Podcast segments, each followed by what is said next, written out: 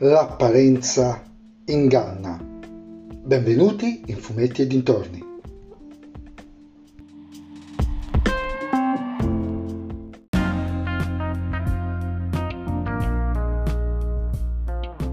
In questo episodio del podcast vi parlerò di Nathan Never 360, 30 anni di Nathan Never, scritto da Michele Medda e disegnato da uno storico disegnatore di Nathan Never, Andrea Cascioli. Una storia che mi è veramente piaciuta, davvero.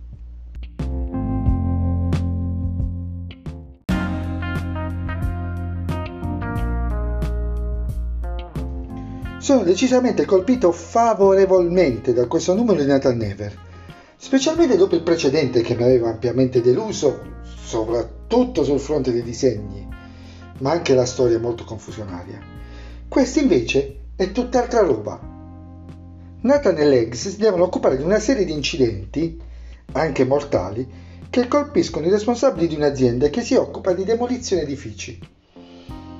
La trama, di base, così come narrata, potrebbe essere tranquillamente non una storia di fantascienza.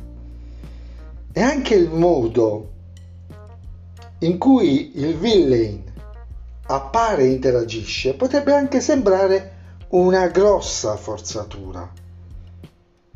Ma non è così, perché quando si arriva a capire nel finale il villain, le sue logiche, c'è una sorpresa notevole e ben argomentata nell'ottica di una storia di fantascienza e delle motivazioni stesse del villain.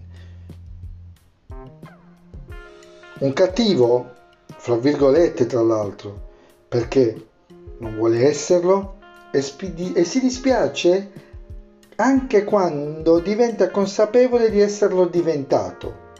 Una cosa particolare da questo punto di vista. Medda, Michele Medda, uno dei tre sardi, uno dei tre fondatori, creatori di questo universo, incastra tutta la perfezione come ad esempio uh, il mistero di un oggetto che il cattivo, sempre tra virgolette, sa dove si trova, sa cosa è, ma misteriosamente non va mai a recuperarlo.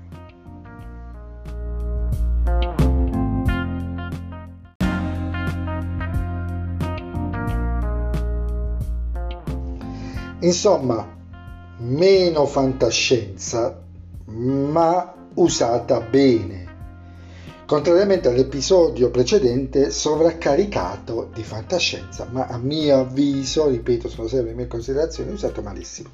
Certo, ci sono delle cose un po' stravaganti come nel mondo di Nathaniel, una delle cose diciamo che mi fanno storcere il naso un po' nel mondo di Nathan Never è che nonostante sia molto avanti nel tempo rispetto a noi, ci siano delle cose che sembrano più vecchie rispetto a noi. Cioè una fantascienza che mischia tante cose su tanti livelli e sembra, eh, diciamo, a volte troppo un minestrone più che un puzzle perfetto.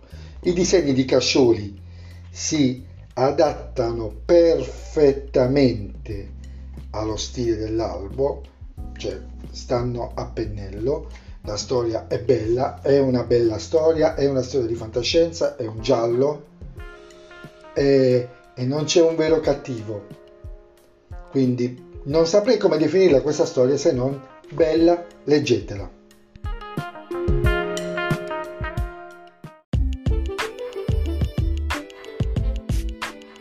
E anche questo episodio del podcast è terminato.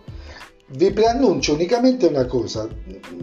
Saranno un po' minori gli episodi tra- trattati dai fumetti e anche delle serie tv sto terminando alcune cose però una cosa ve la preannuncio.